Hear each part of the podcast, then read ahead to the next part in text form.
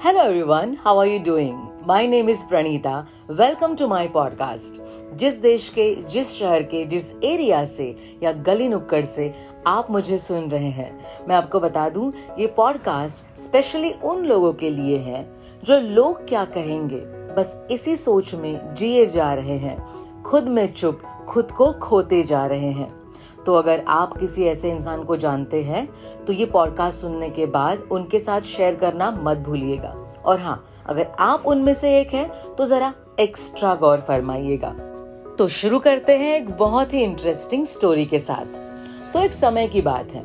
किसी दूर दराज के गाँव के एक मेले से एक बाप और उसका बेटा अपने गाँव की ओर लौट रहे थे। मेले में उन्होंने एक गधा खरीदा था। रास्ते में उन्होंने सुना कि कोई बोल रहा था। कि अरे देखो इन मूर्खों को।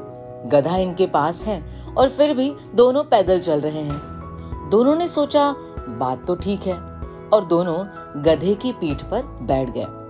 रास्ते में उन्होंने फिर सुना कि कोई व्यक्ति कह रहा था कि अरे अरे देखो उस गरीब गधे को। दोनों हट्टे कट्टे मुस्टंडे किस तरीके से उसका कचूमर बना रहे हैं। बेचारा मुश्किल से ही चल पा रहा है।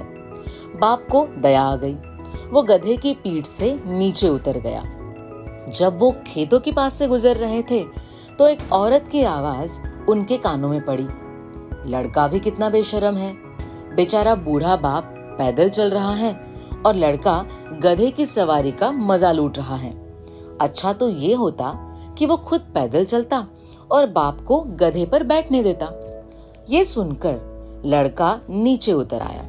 और बाप गधे की पीठ पर सवार हो गया। अब वो गाँव के पास पहुँचे ही थे तो पास से गुजरता हुआ एक व्यक्ति बोला, वाह भाई वाह, पहली बार ऐसा स्वार्थी आदमी देखा है, जो खुद मज़े से गधे पर लदा हुआ है और अपने मासूम बेटे को पैदल चलने पर मजबूर कर रहा है। फिर क्या था? दोनों ने गधे को बाँस के साथ उल्टा बांधकर अपने कंधे पर उठा लिया। और अपने घर की ओर चल दिए।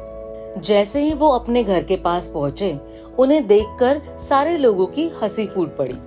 तो एक बुज़ुर्ग आदमी ने पूछा, गधे को इस तरह से उल्टा लटका कर क्यों चल रहे हो? क्या ये लंगड़ा लूला है? क्या ये चल नहीं सकता? तो बाप ने रास्ते में जो हुआ, विस्तार पूर्वक बताया। तो वो बुज़ुर्ग आदमी बोला, अपने दिमाग का प्रयोग ना करके तुम दूसरों के कहे अनुसार सब करते रहे। इसीलिए सब तुम पर हंस रहे हैं। सबको खुश नहीं किया जा सकता। तो क्या आप भी ऐसा करते हैं? सबको खुश करने के चक्कर में खुद परेशान रहते हैं और आगे नहीं बढ़ पाते? जी हाँ हम में से बहुत सारे लोग जब देखो तब दूसरों का वैलिडेशन पाना चाहते हैं और उसी में अपना वक्त बर्बाद करते हैं।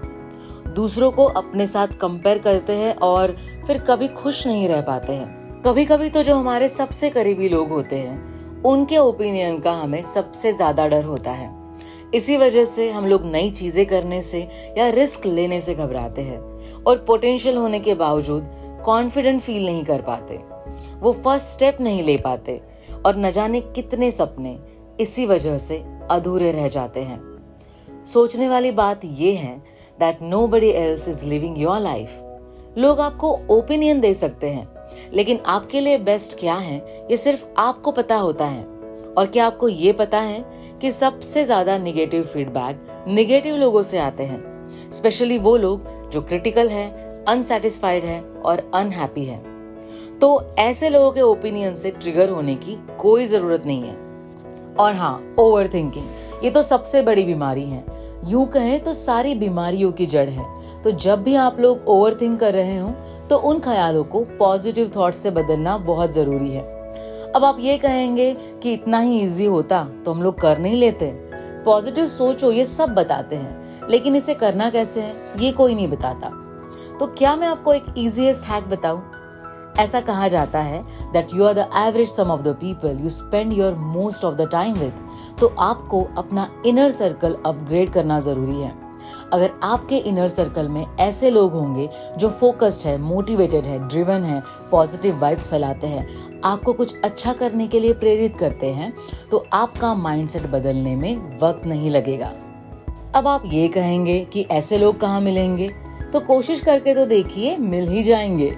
और उसमें से एक कोशिश ये भी हो सकती है कि आप मुझे इंस्टा या एफबी पे फॉलो कर सकते हैं। You just need to search Praneeta Akotkar ये पॉडकास्ट आपको कैसा लगा, मुझे अपना फीडबैक देना मत भूलिएगा। आपके फीडबैक्स का मुझे इंतज़ार रहेगा। और नेक्स्ट पॉडकास्ट के लिए आपको थोड़ा सा इंतज़ार करना पड़ेगा। Till then stay tuned and stay safe bye